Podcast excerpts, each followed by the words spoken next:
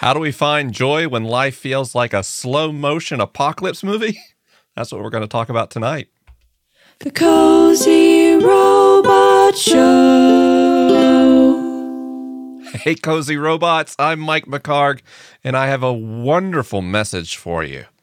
You made it. You made it through another weekend and another week and another Monday in all that's happening in our world. You've done it, and I'm so glad you're here, and I'm so excited to talk with you tonight. You know, we talk about difficult things on this program. This is a show about empathetic skepticism. It's about how to relate to our feelings and how to understand the world through critical thinking and bring those things together when so often uh, they don't seem to have anything to do with each other.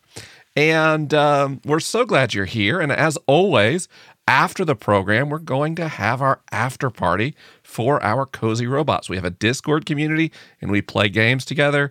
Uh, tonight, um, we're probably going to play a trivia game. Probably we might play Among Us. I'll see what people want to do.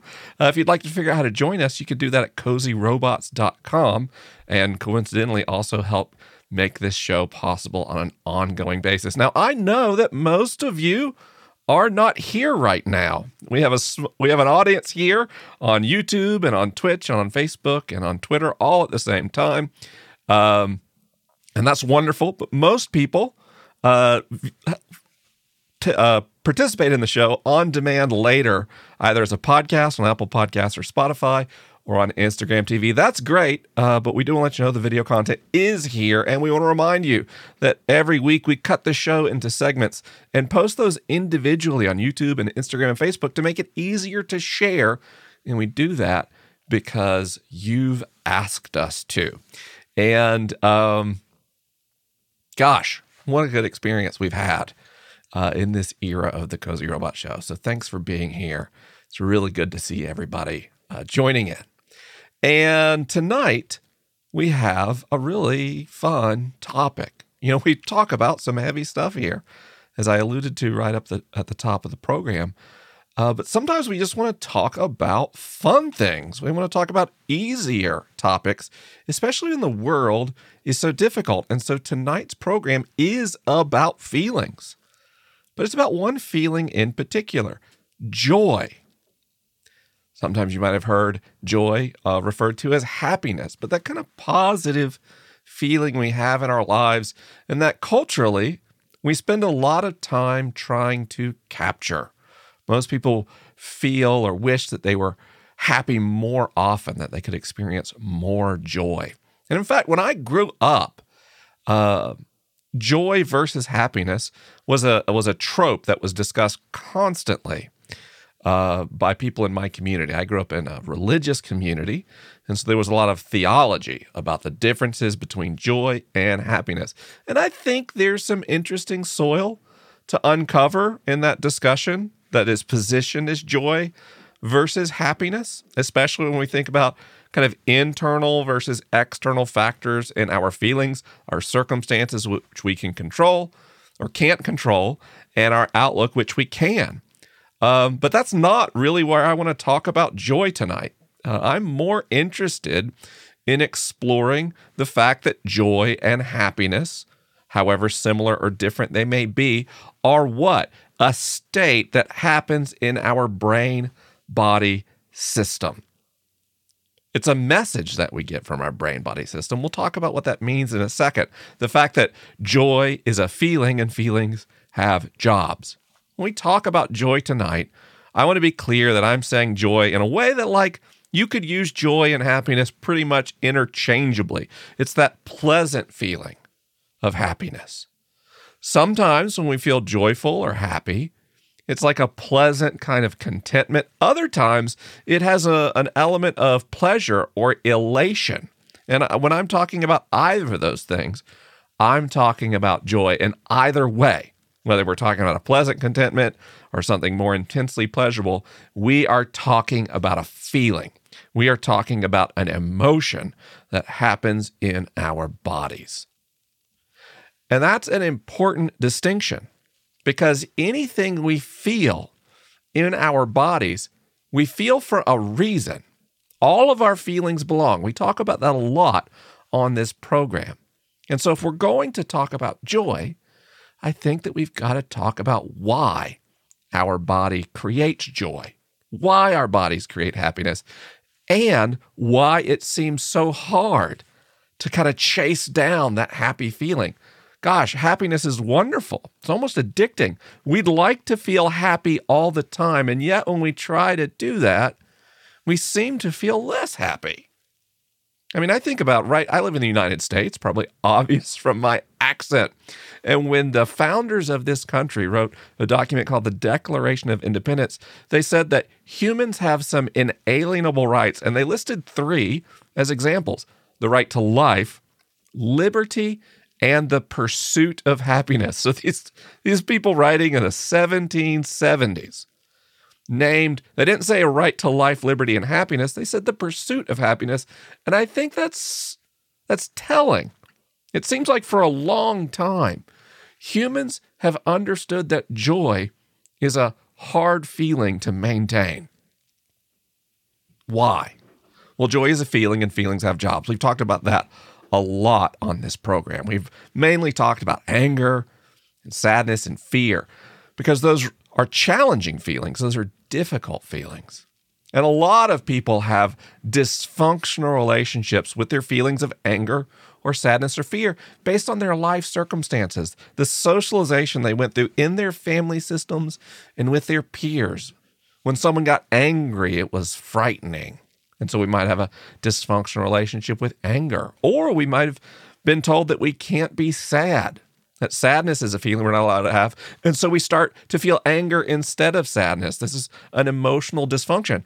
I'm not casting judgment here. It happens to all of us, it's part of how we survive. Don't hear that word dysfunction as casting a judgment on our feelings.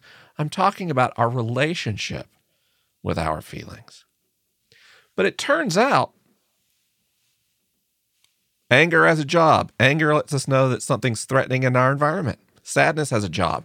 It lets us know that something is challenging in our environment that's not an immediate threat to our survival. Fear has a job. It tells us there's something dangerous in our environment that we should probably run away from. And joy is a feeling with a job.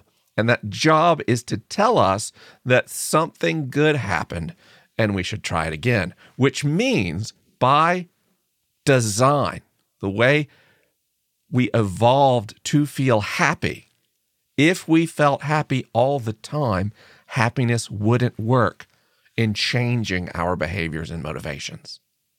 It is structurally in our brain body systems for happiness to come and then to go. And so when we try to be happy and joyous all the time, we set expectations that our bodies can't match, which makes us feel disappointed or even sad.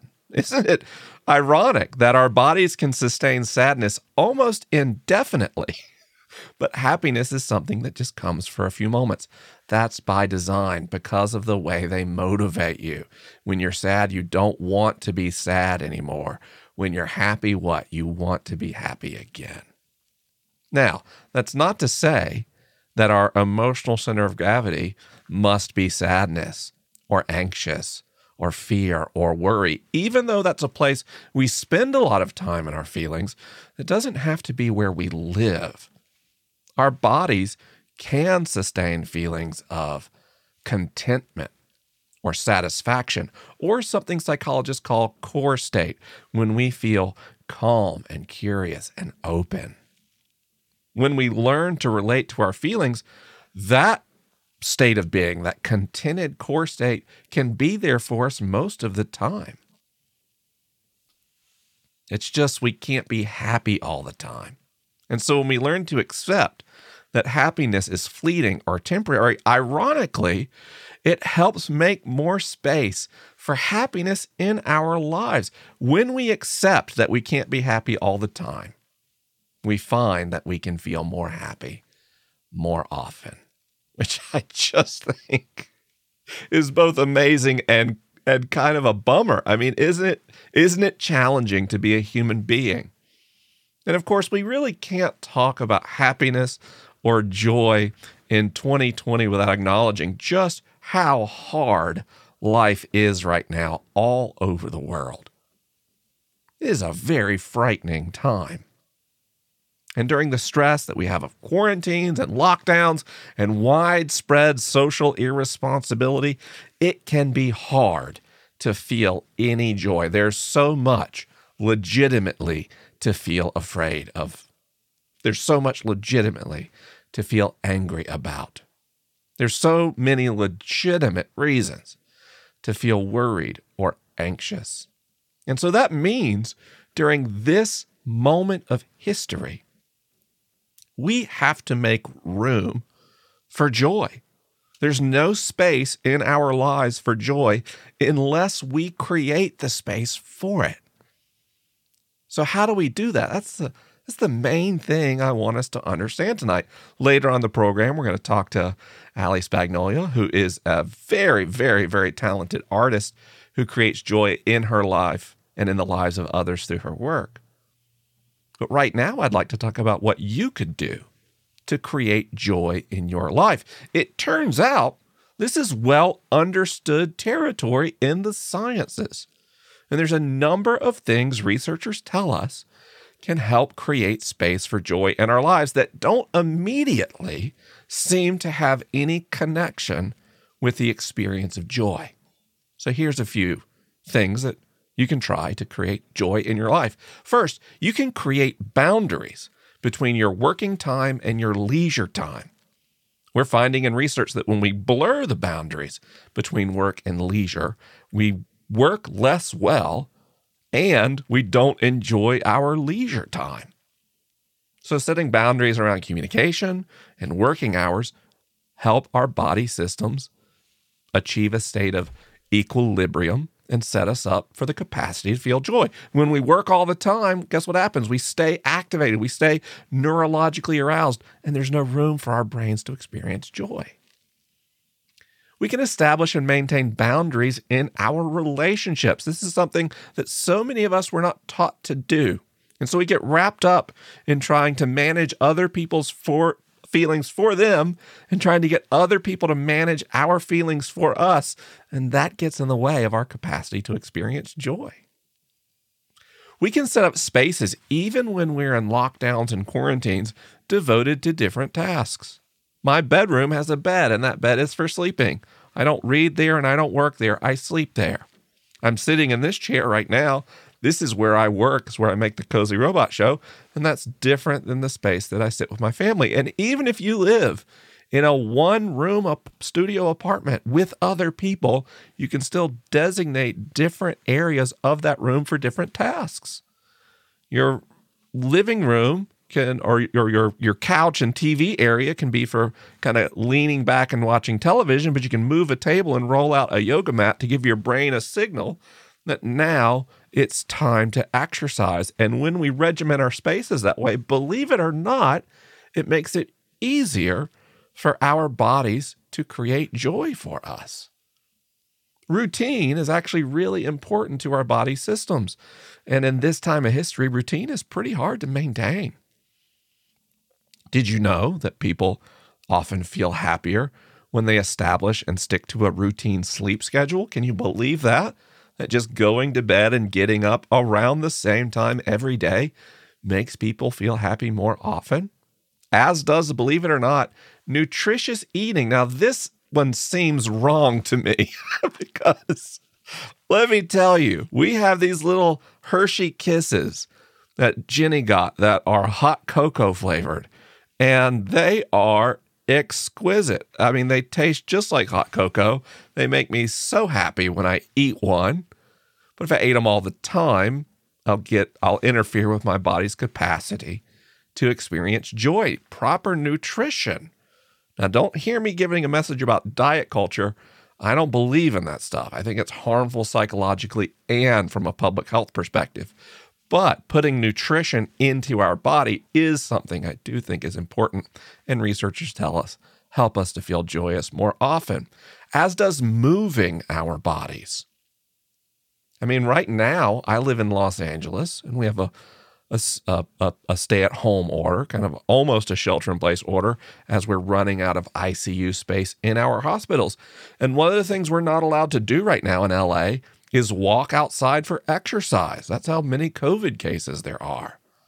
But I can still move my body in my home and around my very small garden. And I do simple things. I do stretching exercises. Uh, I like to kind of squat down on the ground and pretend I'm picking things up and stand up and do that a few times. Just things that move my body. I like to take deep belly breaths while stretching and moving. Those things help me continue to move my body, which helps me to feel joy. We can learn to ask what we need from other people, state what we need clearly instead of implying it. That has something to do with that setting boundaries I talked about earlier. And then there's two more. And I think of all the things on this list, these are the most important. We can be kind and patient with ourselves. The kind of heavy expectations we put on our own life experiences and our own performance really gets in the way of our ability to feel happy. And I've learned, and it's hard learning, but I've been learning for the last couple of years to be kind and as patient with me as I am with other people. And I have found that that does unlock room for joy and happiness in my life, as does this last one. We can make room for our feelings and give our feelings the space to process them.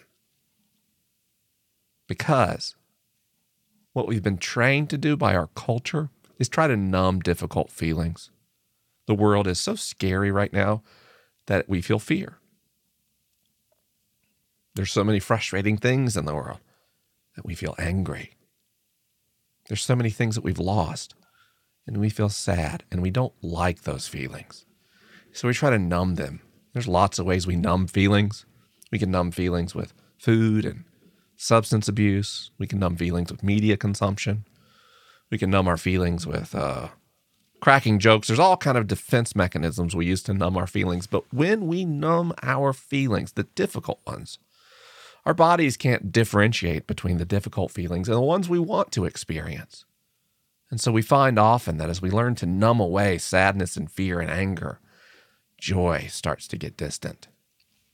Even our ability to feel sexual joy and satisfaction and arousal can start to feel different. They start to feel numb too. So, if we want to experience joy based on the composition of our brains, we have to allow ourselves to access all of our feelings, make room for them in our lives. In order to feel joy, in order to laugh fully, we also have to cry. We have to be afraid. And we have to be angry. And we have to learn to accept that all of our feelings have jobs, and that when we let them do what they're supposed to do, which is give us information about our environment, and we listen, we find that our feelings start to show up, but in ways that don't overwhelm us, but instead inform, enlighten, and motivate us. I'd like to talk some about how we can put joy into our lives whenever we want. Joy happens in our brain body systems. It's not solely due to external circumstances. Of course, we feel happy when we get good news. Of course, we feel happy when we get social validation or affirmation. Of course, we do. But it's also possible for us to cultivate an internal joy, a joy that we control. One thing I like to do, and this is really simple, is I like to identify, I write down and journal positive memories, little moments in my life that I felt great. One in particular, uh, I have a, a recording on my phone when my daughter Macy was just learning to talk and she was giving this speech. Um, uh, uh, you know, it's pretty hard to understand. Um, she wasn't quite all the way through syntax yet. But in the middle of her story, she went, I love you, Daddy. And every time I think of that little voice saying, I love you, Daddy, I get this flood of joy and affection in my body every time. And so I'll take memories like that and I'll write them down. And in a moment where I need some joy, I'll close my eyes and just try to picture that memory as vividly as I can in terms of what I can see and hear, taste and smell and touch at all five senses. And I visualize that moment, and that can really help. But a lot of people know about that kind of going to a happy place meditation. So I thought I would like to introduce you to one maybe you haven't done before that's a little more abstract, um, but still wonderful. Because if we just keep tapping the same memories over and over, we can kind of get used to it, get accustomed to those memories, and our brains can kind of stop responding. So if you get to a place where your visualization meditations are, you know, they're you're just kind of in a rut with them, I wanted to give you another strategy you could try. And uh, this one is is different. This is called a color breathing meditation, and they're designed to help us explore feeling. Here's how it works. I want you to imagine joy. Just imagine happiness. And then I want you to imagine a color that represents happiness. Now, we've got a lot of overachievers who are cozy robots. And so you might want to be, you might want to try to pick the perfect color. And I just want to let you know that's impossible. There is no perfect color. Whatever color feels happy to you is a good color. And you might find a, a better color for you at another time. But I would just encourage you to kind of like go with the, the first or second impulse you get in terms of a color that feels happy. I'm doing it right now, and I don't know. I'm getting like a really bright yellow. Mm, what a great yellow that is. That seems happy to me. And then, like you would with any meditation, we can try this right now if you're in a, a, space where it's physically safe for you to do so. I'd encourage you just to get comfortable. Just kind of get comfortable where you're seated.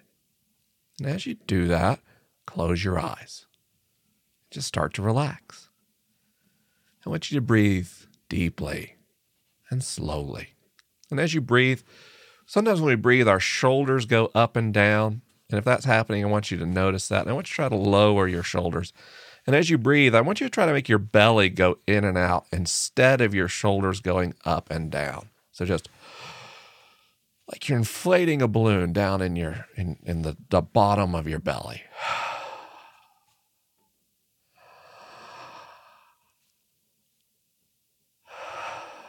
And as you continue to breathe, that deep breathing, not hyperventilating, just a deep breathing, I'd like you to visualize the color that you chose, that happy color for you. And I want you to continue to breathe while just holding that color in your thoughts. You might kind of see a suggestion of that color in your mind's eye.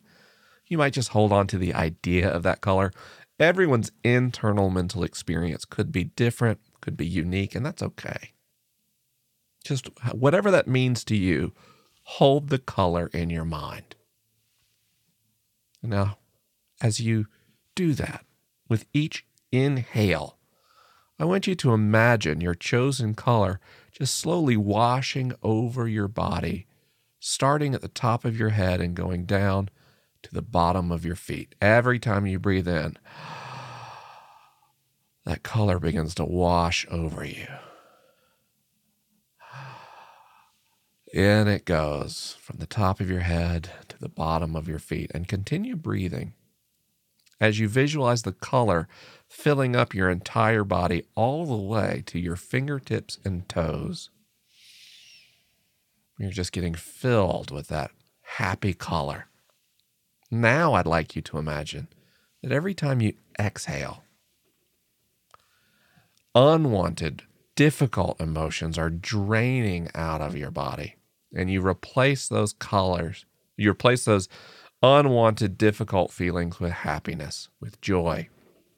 You might even choose a, a color to represent the unwanted feeling. I've got this yellow with my inhales coming in and this blue kind of draining away as I exhale. And just for a moment, continue that cycle. Happy color washing in, unwanted feelings draining out. And you can continue this process as long as you'd like to, as long as it fe- feels good, as it feels supportive. You might feel lightened and lighthearted and peaceful in as little as 20 or 30 seconds, maybe a minute, maybe two minutes. And just continue as long as you'd like to inhale that happy color and exhale the feelings that are challenging. Even as I've narrated this for you, I've experienced that peace and that joy. And whenever you're done, just kind of gently return your attention away from that color, back to your breath and back to your body. Although I can kind of imagine there's a, a hue or a glow that remains even as I open my eyes and even as I return my attention to my surroundings. Anytime you need a break, anytime you'd like to experience joy, color breathing is there for you.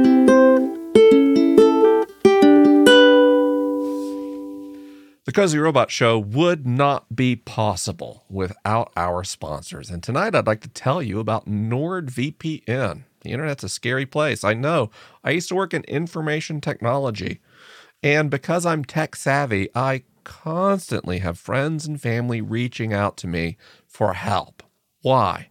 Because they got hacked or because malware was put on their computer somehow or their identity was stolen. They say, Mike, help me. What can I do? And I spend a lot of time helping friends and family to secure their digital lives. And one of the things I use, one major tool in my toolkit, is VPNs. Why? VPNs help secure your internet connection, especially in moments where you're not sure if your internet connection is safe or not. Think about public networks like coffee shops or airports. A VPN encrypts all of your traffic, hides it from everyone around you, can even hide your traffic from your internet service provider, making what you do online only visible to the servers you visit and your VPN provider. Now, NordVPN offers a 30 day money back guarantee. That's how sure they are that you're going to enjoy a faster and more secure internet experience with no data logging and 24 7 customer support for up to six devices that can be running Windows, macOS, Linux, iOS, Android, and any mix of those. Can give you unlimited bandwidth and really fun a Chrome browser extension, which is a really lightweight and quick way to secure your browsing in seconds. And they've got a special holiday deal just for listeners of the Cozy Robot Show. Every purchase of a two year plan will get you four additional months free. So give the gift of secure internet browsing to yourself and others this year by going to nordvpn.com slash cozyrobots and use our coupon code cozyrobots at checkout. Again, that's nordvpn.com slash cozyrobots and use the coupon code cozyrobots at checkout. And as you have a secure browsing experience, why not get improved mental health online as well? BetterHelp one of a, a longtime sponsor of this program. You can join with over 1 million people taking charge of their mental health. BetterHelp is simply the easiest and most convenient way I know of to get mental health support. And that mental health support comes from licensed professional counselors who specialize in the kinds of things we face in life family conflicts, trauma, anger, sleep issues, relationships, stress and anxiety, depression, grief, self esteem issue. BetterHelp is perfectly adapted to this era of lockdowns and social distancing. Although I used it before the pandemic because who wants to go fight for a parking spot just to go get mental health support? Because you connect with your BetterHelp counselor through text, chat, video calls or phone calls. Any way that works for you works for your therapist. And the best thing about BetterHelp, in my opinion, is the fact that you go fill out a questionnaire and then they find a licensed counselor that specializes in the type of challenge you're facing. So you don't have to do the work of finding a therapist, which stops a lot of people, frankly, from seeing therapists. I use BetterHelp every day, and you can join me. You'll get 10% off your first month by visiting betterhelp.com slash cozy robots. Again, that is betterhelp.com slash cozy robots.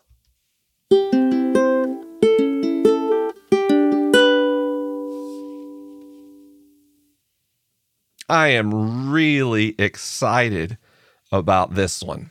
Uh, you know, Victory and Tanner, who uh, kind of work with me every week to talk about what we're going to talk about in the program. We take your suggestions and then we try to figure out who we should have on for different shows. And they were asking me of kind of a dream guest list. If I could have anybody on the program, who would it be? And uh, one of the names I gave them at, uh, specifically to talk about joy was Ali Spagnola, thinking there was no way Ali would join me on the program. She doesn't know me. Most of the people we have on the Cozy Robot Show are literally friends of mine, people I know. And uh, so I thought, there's no way, you know, Ali's accomplished and, and successful artist uh, would want to join me on my little little Cozy Robot Show. Uh, but she did. And uh, we had, had a wonderful conversation about how to cultivate joy in life um, that I hope you enjoy as much as I did. So here's Ali Spagnola and our conversation about joy. Hey, Ali, welcome to the Cozy Robot Show. Hi, thanks. You know, I was reflecting as I frantically searched my house for my Power Hour USB sharp drive. Just how long I've been following your work. Am I remember correctly? That's like a circa 2011? Yeah, it's a, right? you're dating me now. Yeah. Wow, that's incredible you have one of those. I love it.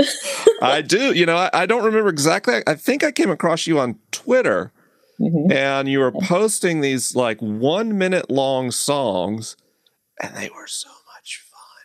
oh my gosh, they were so much fun. And then you started, I'd never heard of someone releasing an album on USB before. So my mind was blown. you can drink and out of my album. yeah. drink out of it. Yeah. I mean, it was just kind of like everything you look for. That when I try to explain to people who you are and what you do, it's actually not easy. I mean, you do a good job of it yourself, but for anyone who's watching or listening right now who's not familiar with your kind of very unique lane in the world of media, how do you describe what you do? Yeah, it's rough. And I think it, to a fault, it's hard to put me in a box, which makes marketing a little difficult. But yeah, I'm a musician and also I do interesting DIY. And I started out with this drinking game show that you were mentioned. But really, it's, it's, I just try and make cool stuff all across mm. the internet. That's mm. what I say. And really cool stuff. Um, there is one video you made that's like the pop wall, I think you called it. Oh yeah, my my fidget wall. Your fidget wall. Yeah. I was enthralled with that video. It was almost meditative watching those little fidget poppers mm-hmm. spread across the space. I ended up watching it with one of my daughters who was equally like it, I don't know. It was just kind of like Zen almost. I know. It's so cool. And it's such a bummer right now that like being around people isn't okay because all I want to do is like let other people play with it and touch it and experience it. Although I'm working with PopSockets now, and I and as soon as we're allowed to be around other humans, I, mm-hmm. I am probably going to be doing a, a big installation so everybody can get that experience too. you you have a a really strong artistic sensibility. You're definitely got a, a very multi-platform, multimedia. Uh, the combination of being a musician and doing things, um, what they really seem like visual art pieces to me. Um, they certainly have a, a, a striking aesthetic. Um, and what I've noticed as Pandemic Land just rolls on, and on and I have like good weeks and bad weeks and okay, I can I can handle this. I can catch up on some things that I wouldn't have done otherwise or I can barely get out of bed because I haven't seen anyone in person since February. Um you do a remarkable job communicating and cultivating a sense of joy. There has been many days when I have felt down and out, and I've run across a post of yours on YouTube or on Twitter, and it's put a smile on my face, and it's made me feel just good as a person. And since we're talking about joy on the Cozy Robot Show today, that's why I wanted to have you on. I wanted to like see what we can get from your brain about how to experience joy.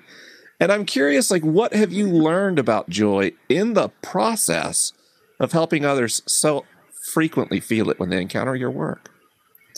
Yeah, I guess it is that sharing moment. The fact that you are expressing that to me makes me feel better too. And when I first started making things and, you know, putting stuff on Twitter, I would say that, you know, my initial instinct is just to be like, hey, look what I did and, and make cool stuff so people can see it. But really, I've come to realize it's more about that connection Mm-hmm. and about yeah hopefully making someone's day just a little bit better with a Mm, joke or music or just making people feel valued. I guess mm, if i could reach every one of my audience members i would just like to say you are cool. You should feel like an awesome person because you totally are and nothing outside will give you that indication. Just it, please have that within you. You know, it's interesting you say that because I was also reflecting how often music uniquely embodies celebrity culture and the division between performer and audience. And frankly, I think a huge part of how the music industry and music branding is structured is we elevate the people whose music we listen to as heroes. And what I've always noticed about you as a performer is the way that it feels inclusive and participatory. I I will say it's pretty obvious I'm not a very cool person. Like how dare you got a, You're got a real awesome. strong dad vibe going on. But when I started following you, I felt cooler. Like I don't quite know how to explain it. You um you kind of take your cultural innovation and share it with the audience as opposed to using it to elevate yourself. Is that something you do intentionally? I've thought about this a lot actually. So when I was younger, and and I'm honestly impressed that you're picking up on all of this, or just the fact that you're considering me a visual artist. I really appreciate that. But yeah, I remember thinking like seeing NSYNC or Britney Spears walking the red carpet, and the coolest part of celebrity to me was that they could shake someone's hand over that velvet rope and make them feel special at that moment. That mm-hmm. they if they had elevated themselves, but then their opinion mattered or their attention mattered, and they could share that with other people and make them feel good. And so, if I ever wanted the power of celebrity, it was only to be able to do that. Hmm. Hmm. What a wonderful notion. I mean, But still, I want people to think I'm cool because if I, I've actually, yeah, I've made some videos about this. But if I'm cool, then I can then delegate cool to you. Yeah.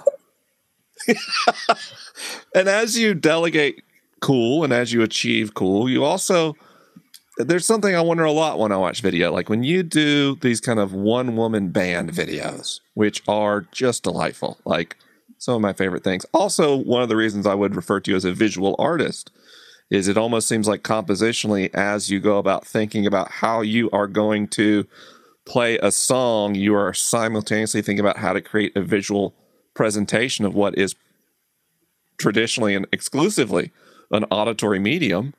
Um, I don't know how to describe it. Everything you play, because you number one can play what every instrument. How many instruments do you play? I can play the piano and then fake it really well on everything else. I guess I don't know. I started piano playing an instrument. really well. Thank you. I've have definitely seen you playing drums, and Mm-hmm. they look like you're playing them. It doesn't look like you're faking them. well, I guess my middle school drum teacher would agree with you. So I've been, I've been doing that one for I- so we've just got a lot of humility happening here. What I'm saying is, I've watched your videos. I am a musician, and I can tell when someone is just pantomiming an instrument versus performing on it. And you seem to play an a truly intimidating number of instruments. anyway, but as you play, as you sing, um, you always have the most joyous expression on your face. And like I, um, you know, I'm I, I'm an adult with autism spectrum disorder, and um, when I started writing books and going to book signings, and people would ask to take a picture with me, it made me very uncomfortable. And so there's a lot of pictures of me kind of doing this in a photo. That's your look. So my uh, my literary agent told me to go to the mirror and practice a smile that I could like perform when someone took a selfie with me. And uh, so I did that, and because of that, I'm like really, I feel like pretty attuned to what a, a projected or a put on smile looks like. And when you're playing and singing, there is this apparent light of joy. It, uh, it, do you experience that as you're recording that media? And how, if so, like how do you sustain that over take after take after take after take? Because I know No you're not doing that stuff at one take. There's no way. Yeah, well, what you're seeing is the best take, and so obviously I'm like, yes, I am nailing it. Oh. uh, but first, I do want to go back because I'm just honored to have such a deep, intelligent dive into my work. Thank you. Uh, I used to, uh, I be a dancer actually, and the fact that I can manipulate the music to the visual just is so much fun for me. And I would like choreograph mu- dances in college. And I'm always interested in, in program music where you kind of write the music to tell the story that goes along with the visual. And so there are even times in my most recent music video where I really wanted to have a close up on actually a can opening because I just made music out of playing playing music from cans and it wasn't in the song but i was able to go back and sort of percussively add that in because then it would match with the visual. And so when you when the fact that you recognize that oh i want the piano to unfold into the guitar into the saxophone here and then i'm thinking about it as a music video as i'm composing it it is really cool. Mm. Thank you. It's really cool to watch. but to say that a lot of times it is really frustrating. I, mm. and i and it is a lot of work and the end product is me just spreading joy but certainly there is there's effort and bullcrap behind the scenes that i don't show. But i think a mm. part of that is the joy too like the the way i get my stress out or deal with difficult things is to really dive into my work mm. So that helps me be joyous even if you know messing with whatever this synth is not doing for me Right. is frustrating at the moment Mm-hmm. that that you know you kind of naturally segued into something else I was curious about. When you're not composing music or not making a video, do you have any practices for cultivating joy in your life? And if that has changed during the pandemic, how so? Uh, i love working out. That i guess that still counts as my job because i have a fitness channel but i am exceptionally passionate about that. I was thinking about that this morning actually because i was just on a walk and i went past like an auto body shop but i like got excited internally without recognizing why. And it was because there was a pile of tires and i thought about flipping them over. That's how much i'm into working out. I was like ooh those look heavy that would be fun and then after the fact realized like wow that's i get that much joy from lifting stuff Hmm. Well, you know, when we think about people who are intuitive and emotional or intellectual, and we use those kind of categories and labels for people, which are, I think, enculturated and not really endemic to people necessarily, we tend to think of those as very either heady activities or heart. We'll, we'll use heart as a proxy for, you know, feelings. And I've been reflecting a lot lately and learning how much our bodies play a role in our feelings and the emotional experiences that we have.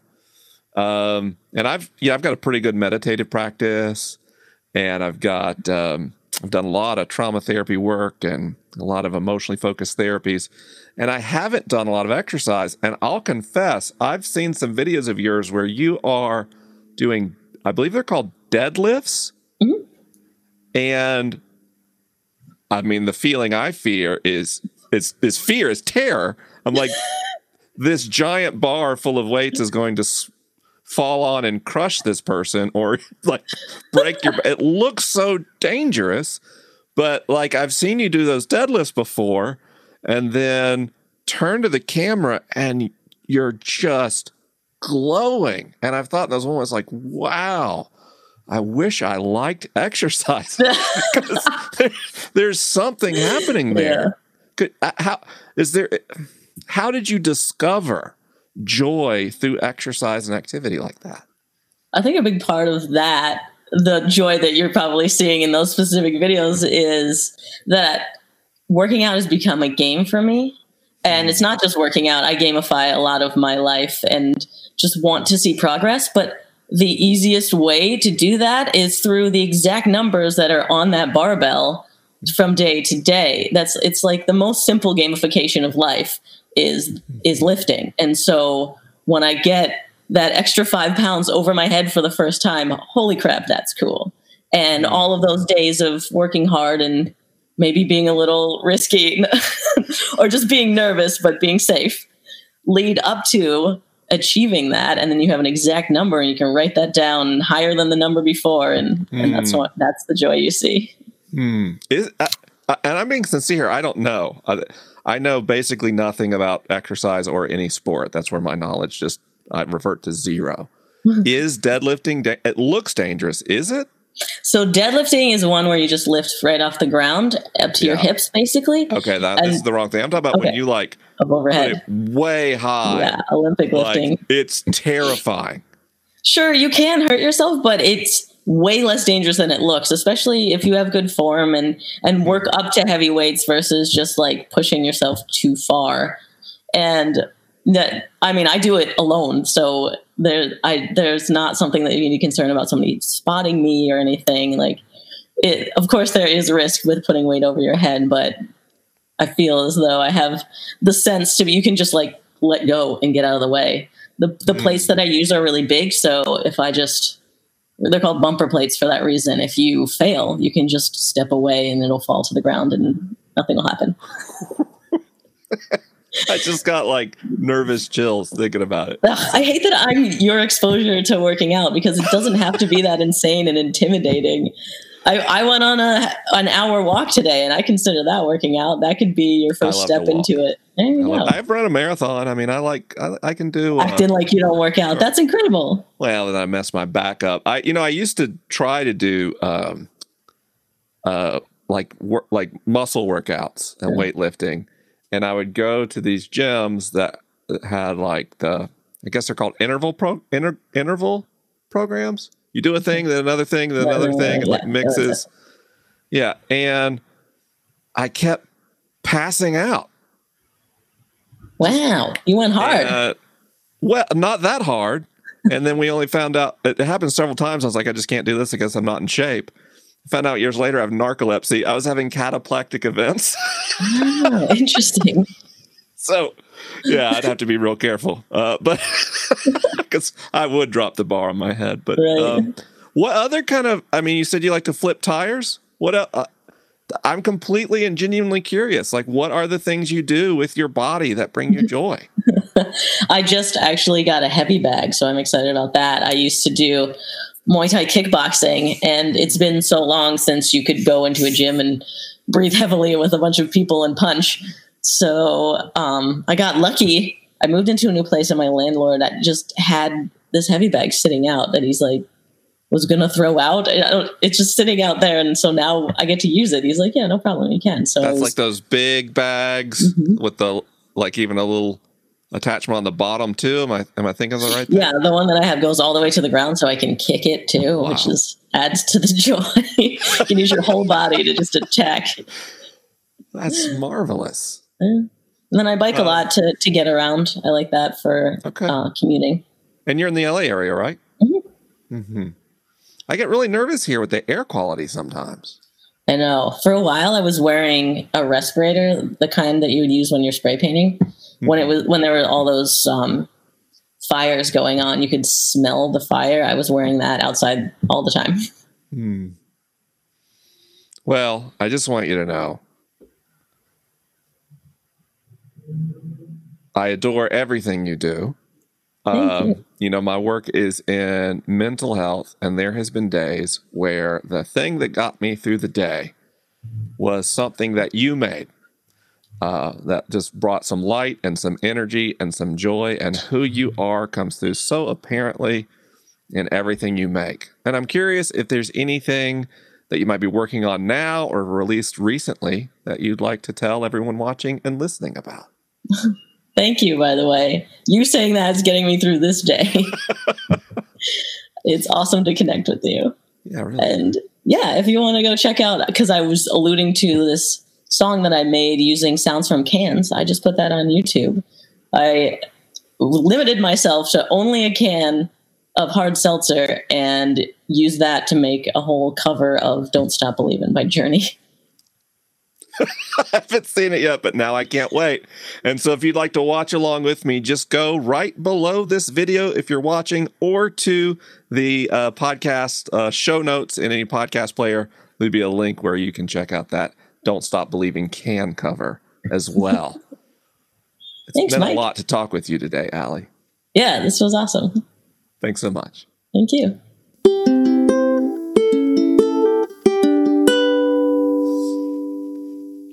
Well, I felt a little joy watching that conversation again.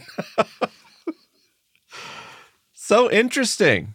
The way different things bring different people joy. You know, I think if I uh, tried to find joy in strength training, I would find uh, a back injury and and maybe maybe some unhappiness. And you know, I bet if some of you were to uh, sit down and hyper focus on scientific papers for a few hours, maybe that wouldn't bring you joy the way that it brings me joy. And we all do different things in life, we have different interests, and yet we can all share in common that there are those things that when we make the time and we make the space, that we experience joy. So, friends, I hope you find more space for joy in your life. I hope you find a way to cultivate the room for happiness in your brain and in your body. Thanks so much for watching the show today and joining us. I'd like to remind you that if you'd like to keep up with what we're doing, you can like and subscribe on YouTube or whatever social channel you might be watching or listening on right now. And of course, I'd like to make a shout out to all our cozy robots. If you'd like to help make this show possible, visit cozyrobots.com and you can join our community. 10 minutes after the program ends, I'll be with the Cozy Robots in the after party. And this program is made by the most talented and supportive team in the entire world. So I'd like to thank each and every Cozy Robot, our producers, Tanner Hearn, Victory Palmazano, and Greg Nordine.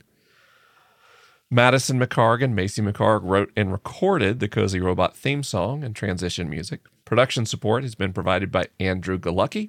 Social media manager is Grace Vaughn. Production support and my assistant is Caitlin Hermstad.